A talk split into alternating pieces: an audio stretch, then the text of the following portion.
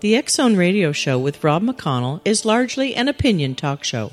All opinions, comments, or statements of fact expressed by Rob McConnell's guests are strictly their own and are not to be construed as those of the X Zone Radio Show or endorsed in any manner by Rob McConnell, Relmar McConnell Media Company, the X Zone Broadcast Network, its affiliated networks, stations, employees, or advertisers.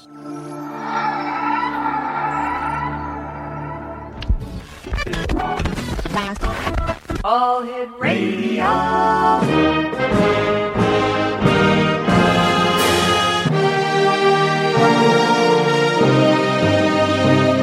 Welcome to the X Zone, a place where fact is fiction and fiction is reality. Now, here's your host, Rob McConnell. Welcome to the X Zone, everyone. My name is Rob McConnell, and to all our affiliates now joining us here on the Talkstar Radio Network, welcome. And uh, you know what? Over the last uh, hour, we were talking to Dale Walker or Dalton Walker about this rock that he found, and he, for some reasons, believe it has radioactive power. It can zap insects out of the sky. It emanates these strange rays of light. However, he sent it to NASA. He has sent it to all these government agencies. And, and the gist I get from the letters that we have posted at www.exone-radio.com forward slash Dalton dot htm is that he has been a pain to these people. And they've just gotten totally fed up and said, hey, listen, we want nothing more to do with you. There's, we've said that there is nothing strange about your rock.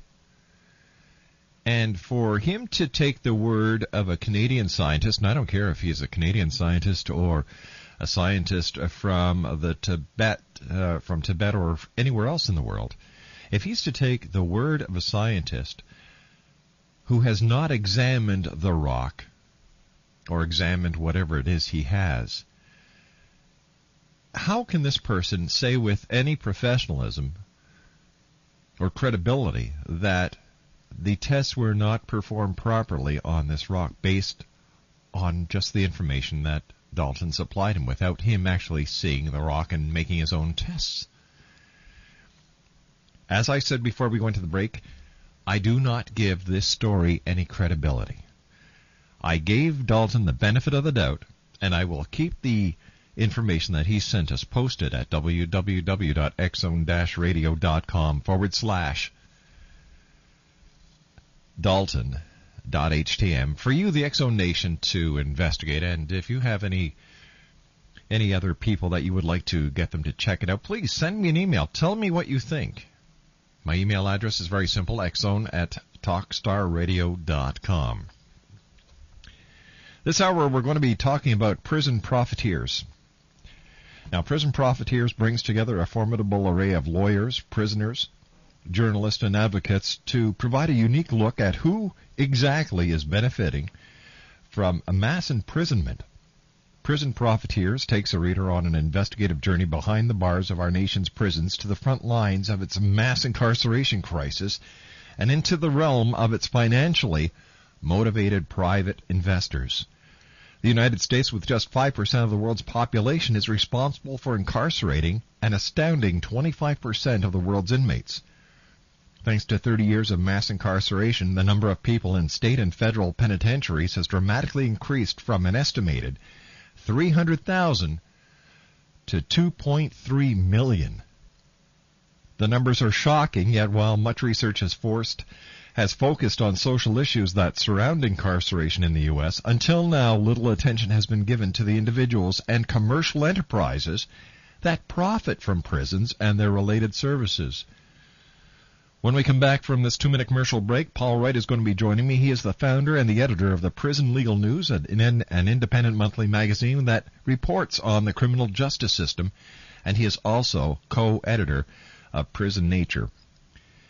My name's Rob McConnell. This is the Zone, and we're talking about prison profiteers in this hour of the Zone, live and around the world from our studios in Hamilton, Ontario, Canada, exclusively on the Talkstar Radio Network. Don't go away.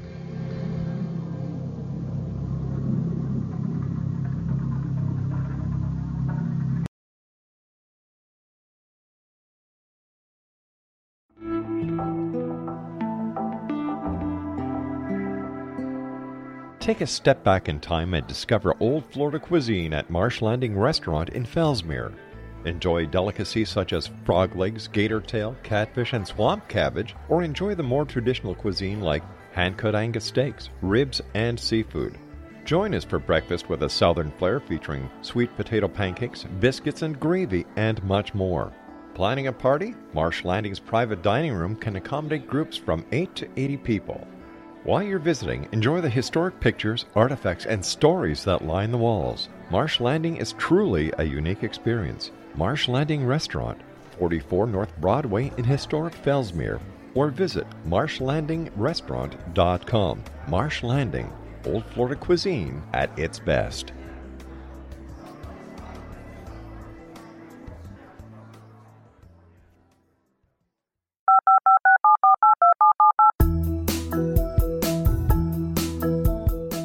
Did you know that when you're on the road with limited data or Wi Fi, you can still listen to the X Zone radio show with Rob McConnell, The Science of Magic with Gwilda Wiyaka, X 1, Dimension X, Space Patrol, and every minute of the X Zone broadcast network by calling 213 401 0080, courtesy of Audio Now.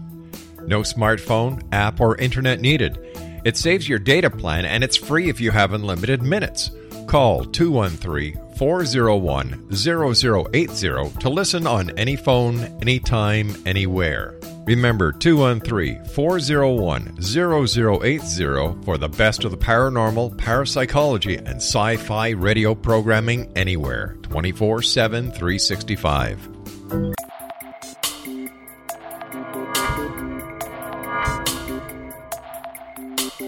Are you interested in the paranormal, ghosts, UFOs, or psychic phenomenon?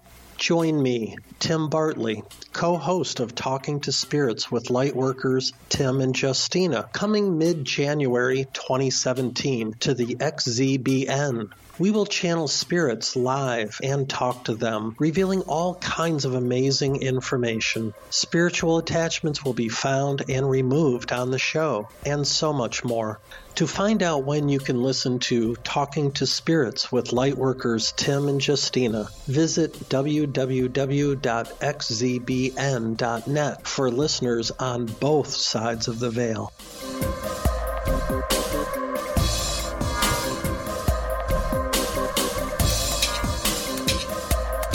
Welcome back, everyone. We're talking uh, this hour to Paul Wright. He is the co-editor of Prison Profiteers. It is um, published by New Press, and um, they've taken an investigative look at the physical consequences of mass incarceration, tracing more than. Are you ready for this? 186 billion annual U.S. tax dollars intended for public goods to the various private prison companies, churches, investment banks, guard unions, and medical corporations that benefit from the one out of every 137 Americans who are in prison today. Prison uh, Profiteers documents one of the biggest transfers of the wealth in America, American history and how it operates in conjunction with mass imprisonment, the biggest and most thoroughly implemented social experiment in American history. And Paul Wright, welcome to the X Zone. Hi, Rob. Thank you for having me on your show. I'll tell you something, Paul. When you look at the figures, um, from 300,000 to 2.3 million inmates, and then you look at the amount of money. Who says crime doesn't pay on both sides of the fence? Well, and that's exactly it. Is there's a lot of money to be made um, from, I guess, a better term for it would be the crime control industry, mm. and that's what we have here in the United States. Paul, um, what does what does the term privatization mean in the um, prison system? Basically, what it means is um, turning over core government functions, such as running of police uh, from policing functions. Mm-hmm uh, we see this in Iraq, for example, with the privatization of even military functions. But the core thing that we're looking at is the privatization of prison functions, and this includes there's companies in the United States that do everything from build prisons to operate them, uh, to more specialized things such as just providing healthcare services, commissary services, telephone services, and stuff like that. So pr- pretty much it's almost the divvying up of the governmental services pie uh, for a very handsome profit by private companies. All right. So how did the move from pri- to uh, privatized prisons and prison industries arise? Well, actually, like a lot of things, this isn't anything new. This is kind of almost a Back to the Future thing.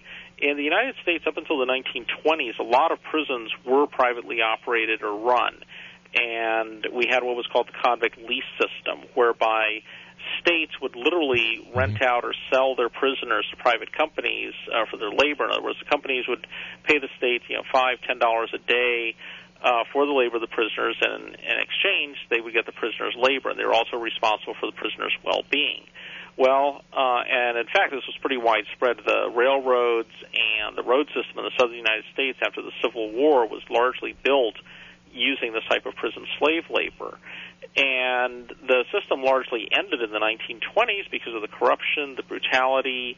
Um, uh, some reports from the time uh, document that the average lifespan of a prisoner under the convict lease system was around five years because basically for the the companies there was no incentive to provide medical care or treat them well and I think the axiom from the time was you know if one dies get another one so prison privatization pretty much fell from favor after the 1920s and after and during the Great Depression there was certainly a lot more resistance from unions um, and businesses that had been um, uh, badly affected and impacted by these prison privatization practices. So, pretty much, prison privatization was pretty much dead in the United States up until the early 1980s when uh, a guy named Dr. Crants and another guy named Fred Beasley decided to found Corrections Corporation of America.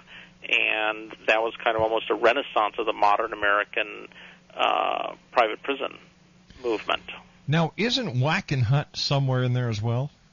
Yes, uh, Wackenhut decided after uh, seeing how much money uh, Corrections Corporation of America was making, Wackenhut decided to get into the prison business uh, in the late 80s, and they went through some corporate. Um, they got bought out by a Danish group um, called uh, um, Group Four in let's see, I think it was around 1999 or 2000.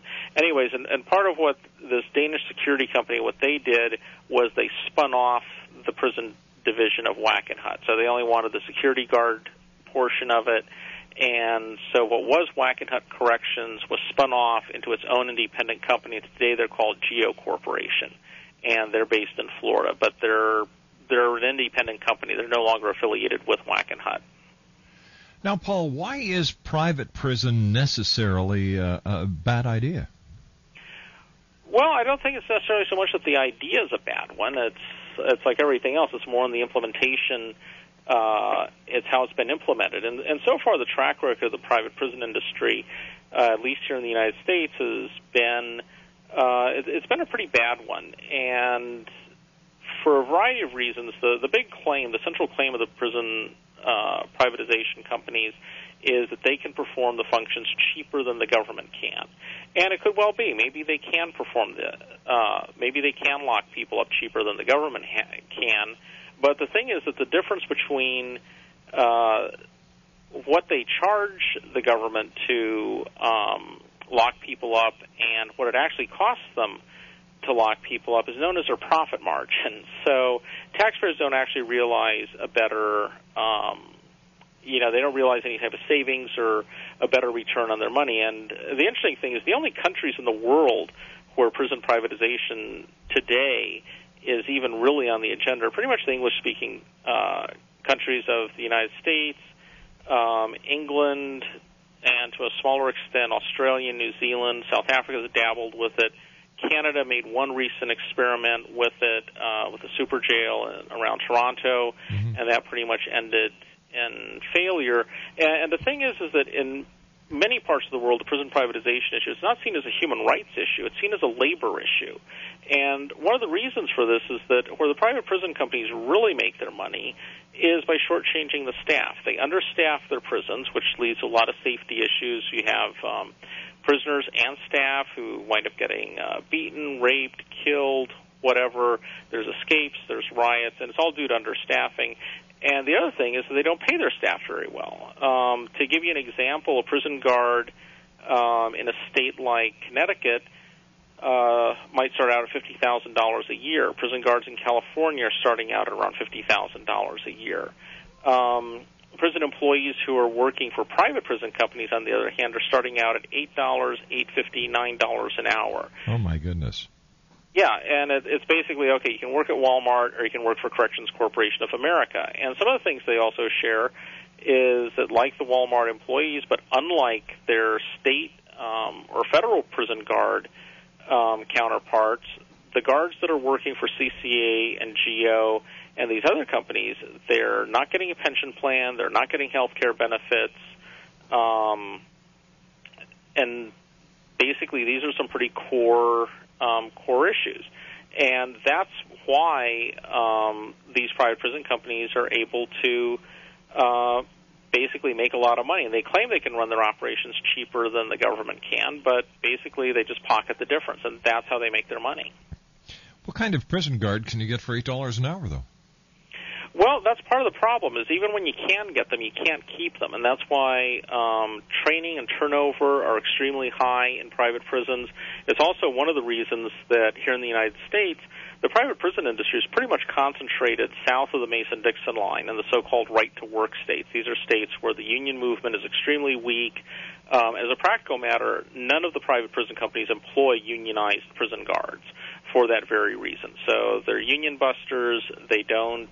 Um, any efforts at organizing by prison guards is pretty much met with, um, you know, pretty fierce um, union busting tactics, and you know that is basically you. The people they wind up hiring are people who generally don't have much else going for them as far as other options, and as soon as a better job comes along, they're out of there. But don't we owe it to the member, uh, the the uh, the members of the prison community that that society has placed into the custody of these of these prison, whether they're run by the federal government or the state government or by the private sector, to ensure that the people who are charged with taking care of them, you know, actually fit the bill, and it shouldn't be a matter of dollars and cents. Yes, absolutely, and that would, and it, I think it also comes down to you know more fundamental questions of human rights. I mean, we we can save for another day the discussion of you know who should be going to prison. Sure. Uh, the United, the fact that the United States has some of the harshest um, sentencing practices and policies in the world. You know, the fact that they lock up uh, so many mentally ill people and uh, nonviolent uh, drug offenders and stuff like that. But let's just focus on the fact that okay, let's take it as a given that so many people are going to prison and what's going to happen with them while they're there. And you know, a core concern I think for everyone uh, should be if you're going to send people to prison, by the time they get out, they shouldn't be worse uh, when they get out than they were when they went in. And a lot of that is entails, you know, providing some type of resources. You know, we know, for example, in the United States that statistically, uh, depending on the state, 60 to 80 percent of prisoners are functionally illiterate. So it kind of makes sense. Well, let's give them some functional literacy classes. Yes, we know exactly. that 85% of prisoners have substance abuse problems with drugs or alcohol or both. It makes sense. Hey, let's give them some substance abuse treatment, try to get them off drugs, which more than likely is what led to their coming to prison in the first place. And these and these are all, I think, pretty common sense things. I don't think too many people are going to disagree with that. But then it comes down to think, well, you know what? It costs money. It costs money to hire teachers. It costs money to buy some school books. And there go and there goes the profit margin. and there goes the profit margin. All right, stand And- by, Paul. You and I have to take a news break at the bottom of the hour. Paul Wright is our special guest, X Zone Nation. He is the co-editor of Prison Profiteers. It's published by New Press, and when we come back from this commercial break, more with Paul Wright. We're going to be talking about prison labor and other topics of interest as the X Zone continues live and around the world from our studios in Hamilton, Ontario, Canada, exclusively right here on the Talkstar Radio Network. And still to come tonight, psychic readings by the one and only Dougall Fraser. All this and more coming up. Don't go away.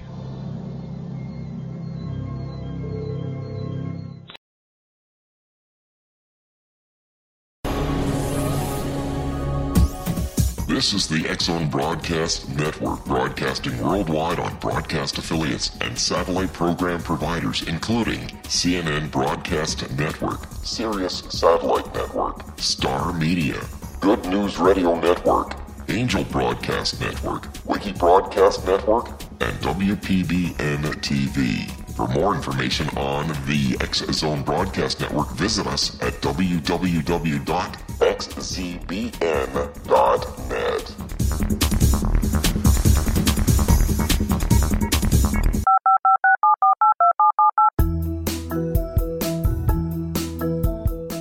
Did you know that when you're on the road with limited data or Wi Fi, you can still listen to the Zone Radio Show with Rob McConnell, The Science of Magic with Gwilda Wiyaka, X 1, Dimension X, Space Patrol, and every minute of the X Zone Broadcast Network by calling 213 401 0080, courtesy of Audio Now. No smartphone, app, or internet needed. It saves your data plan and it's free if you have unlimited minutes. Call 213 401 0080 to listen on any phone, anytime, anywhere. Remember 213 401 0080 for the best of the paranormal, parapsychology, and sci fi radio programming anywhere 24 7 365. All right, as our special guest, we're talking about prison profiteers. And uh, if you'd like to visit their website, it's www.prisonlegalnews.org. That's www.prisonlegalnews.org. And this segment of the Zone is being brought to you by Dita Wegman, who is the author of Nostradamus Dreams Interpretation Guide, Real Dreams Predicting for Your Future, The Power of the Stars, How They Move Us Humans.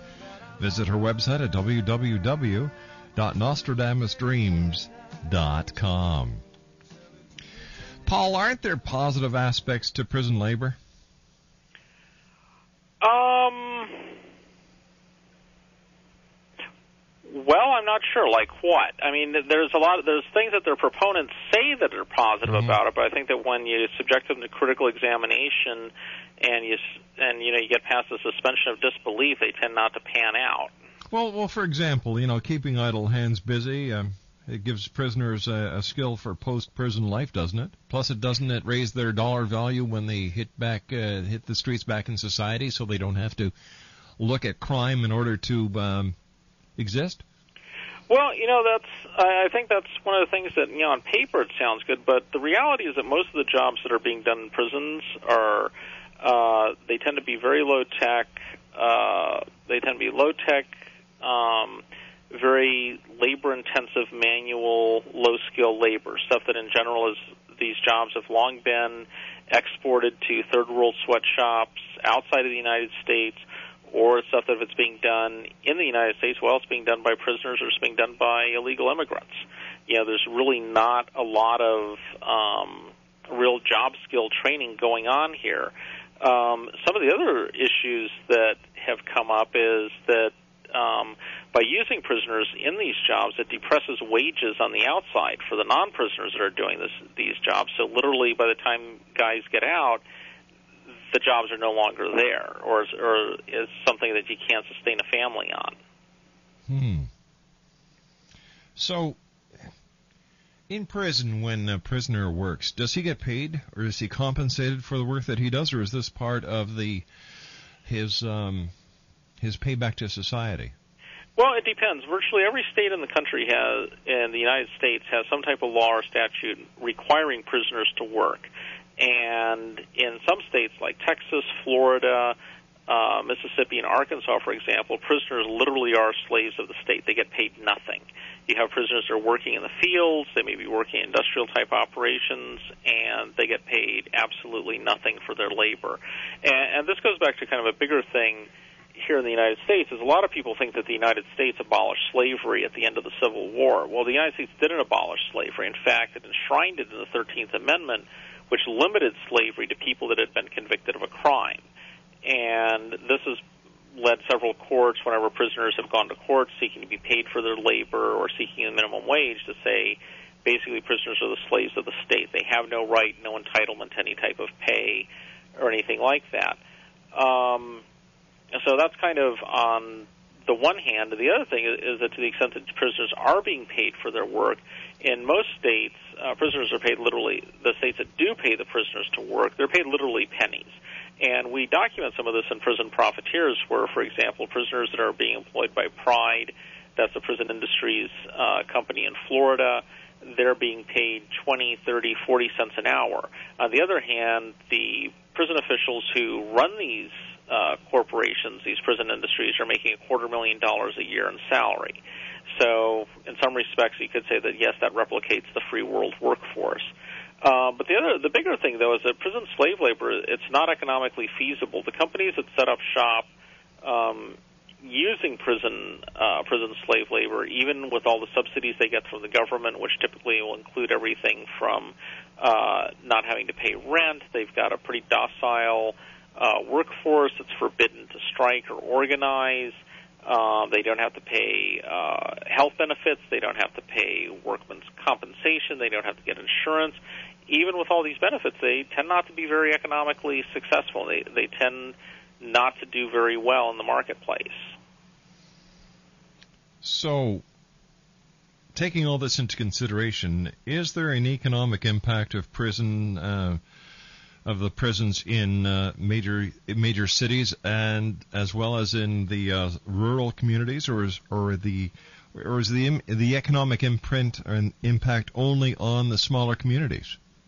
Uh, I'd say that basically the, the impact of prison slave labor isn't so much on communities as it is on industries. And this comes up where, for example, uh, the industrial furniture industry, uh, for years, uh, for the last 10 or 12 years, they've been some of the most uh, vocal and vigorous critics of prison slave labor here in the United States, and specifically they've targeted uh, Unicor, uh, which is the federal prison industries. And some of the stuff that they've gone after Unicor for is that when you've got state-run prison industries, it's not it's not just so much that um, you've got companies that are paying prisoners, mm-hmm. um, you know, pennies an hour to work. Um, but the the other big thing is that there's there's also laws on the books that require government agencies to purchase um, a lot of goods from prison industries before they can turn to private suppliers. And this has long been a bone of contention for a lot of industries where you've got the furniture industry saying, hey,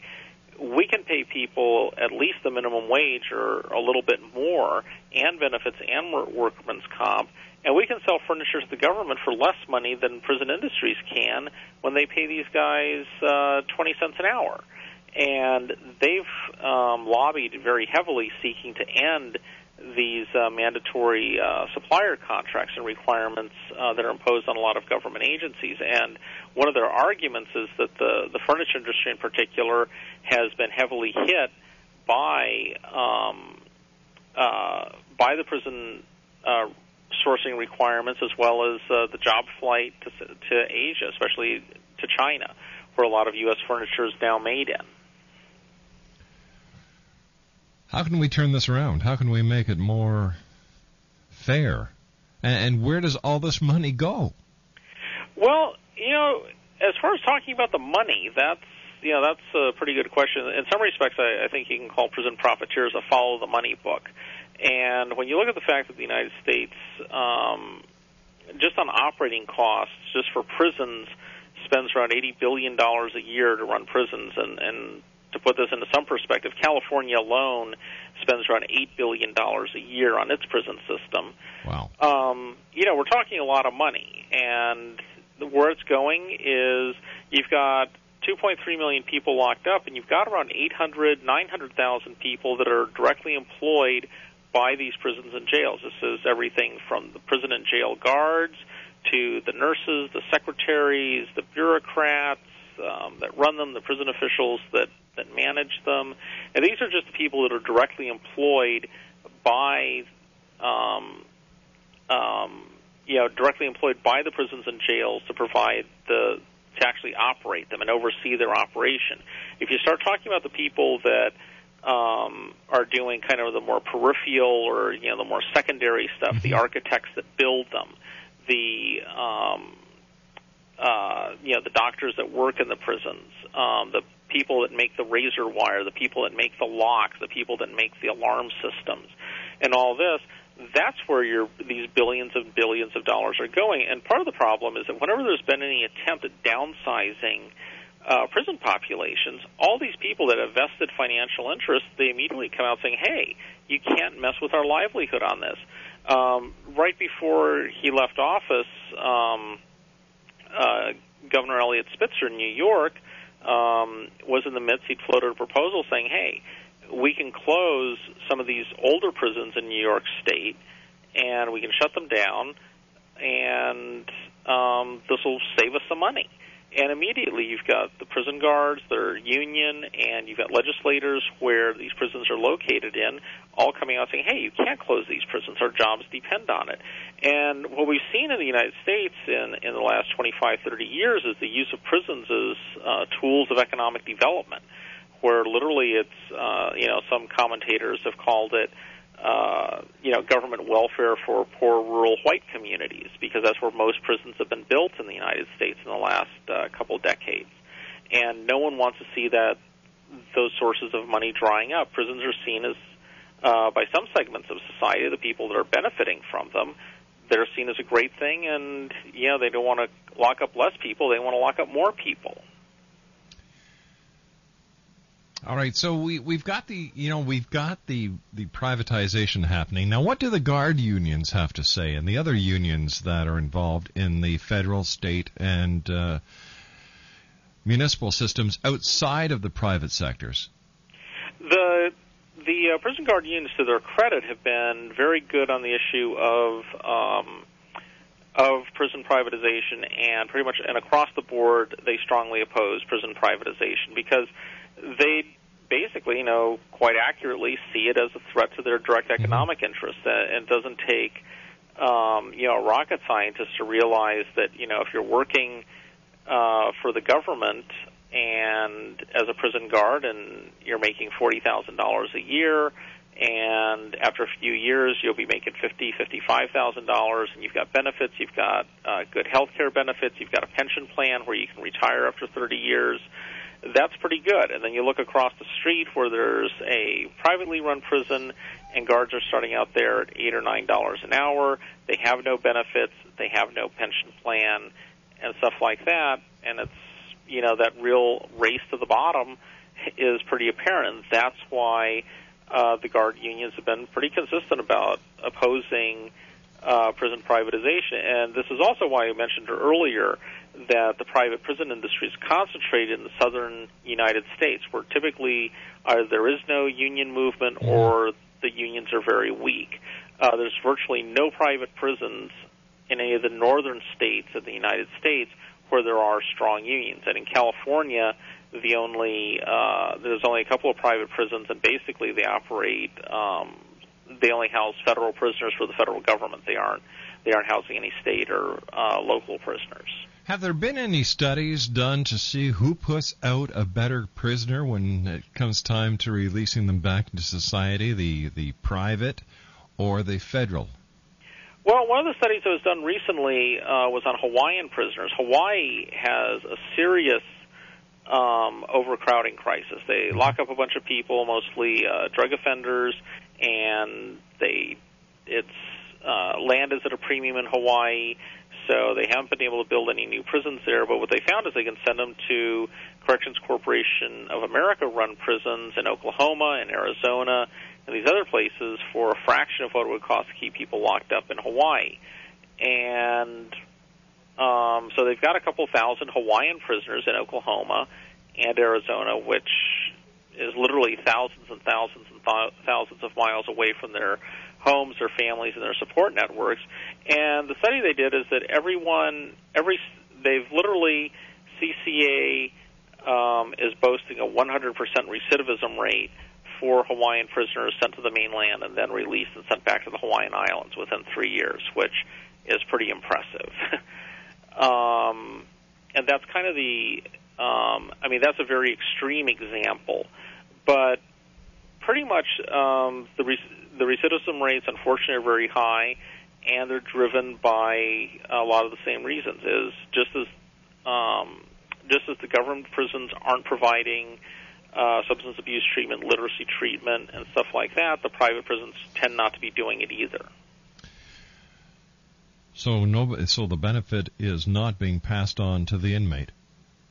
No, there's absolutely no benefit, and that's one of the things that what we see happening a lot with um, what we see happening a lot with uh, the private prison industry is some of the other places where they shortchange prisoners.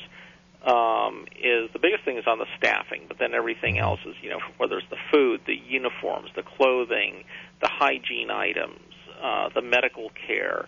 It just you know the list just goes on. It's, pretty much very bottom line driven. Anything they any place they can save a nickel.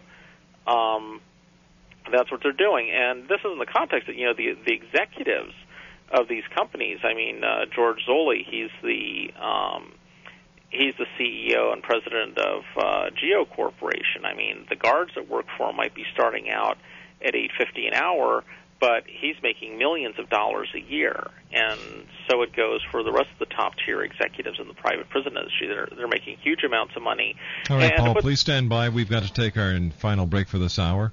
Paul Wright is our special guest, www.prisonlegalnews.com. We're talking about the book that he co-edited, Prison Profiteers. We'll be back on the other side of this commercial set as the Zone continues right here on the Talkstar Radio Network.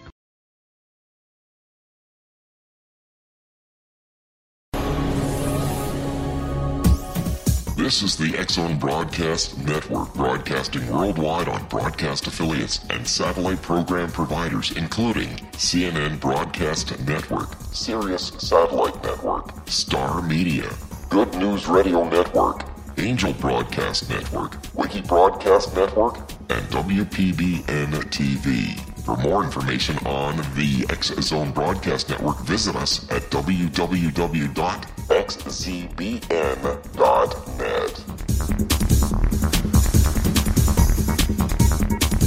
19 Sergeant. 19 Sergeant check. Officers on the scene. Hi, I'm Larry Lawson, host of Paranormal Stakeout. With over 36 years in law enforcement, I have learned a few things. The most important is the proper gathering and preservation of evidence is vital to putting the bad guy behind bars. It's no different in the world of paranormal investigation. Whether it's the search for the afterlife, cryptozoology, UFOs, and extraterrestrials, how we gather the evidence, preserve that evidence, and present it to a jury of our peers will make the ultimate difference in proving the existence of worlds and entities that are beyond our imagination. Join me, Larry Lawson, every week on Paranormal Stakeout when, along with my guests, we'll take a journey to prove with indisputable evidence what man has struggled to believe for centuries. Go to xzbn.net for the broadcast schedule and check me out at paranormalstakeout.com.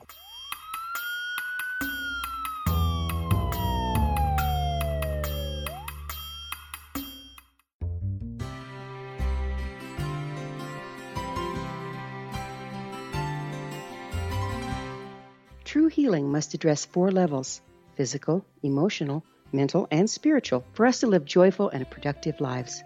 We tend to treat three of the four, leaving the spiritual languishing. If you're tired of the same dysfunctional patterns cropping up in your life, soul balancing is for you. Trixie Phelps, owner and founder of Soul Balancing, is a naturally gifted energy healer trained in numerous esoteric forms, including shamanism. Trixie has created a powerful modality that safely and effectively clears your energetic field. A soul balancing session can remove interference, heal trauma, and restore your hope. Contact Trixie for a life changing long distance session today. www.soulbalancing.world.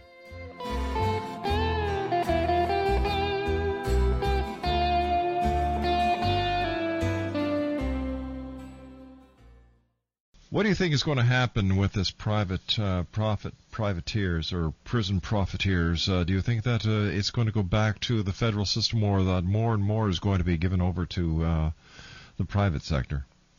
Well, what's actually happened, um, the private prison industry, they tried to basically mount a big. Uh, when they first started out, they were focused on minimum security prisoners and kind of cherry picking the crop of Mm-hmm. well behaved, healthy um, prisoners. And but that's not where the real um, that isn't where the real numbers are in the American prison system. So they started expanding into medium security prisoners, and that's pretty much where they've run into their big problems of escapes, killings, riots, everything else. So they've taken some real black eyes with that.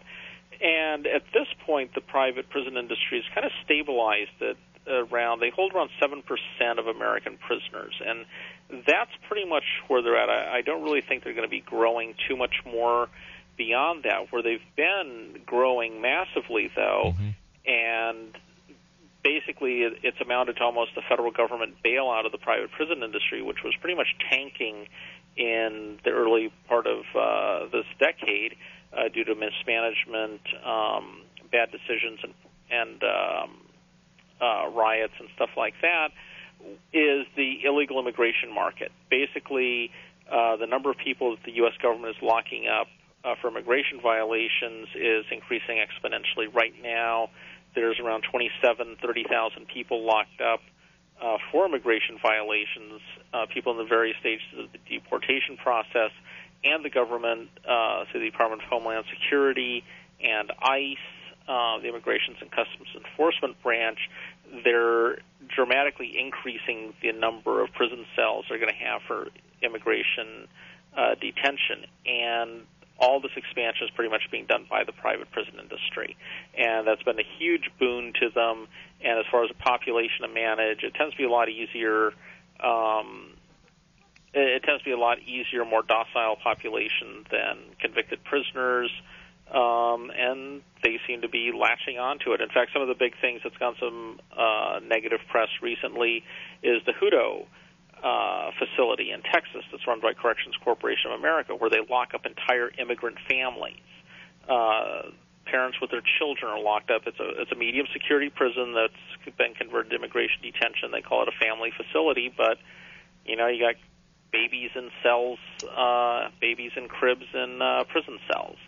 And this has been a huge boon uh, to CCA and the other companies. I, I think that's one of the trends that's going to keep con- continuing to expand. Paul, you and I have to say so long for tonight, but I'd love to have you back in the future to uh, continue this conversation.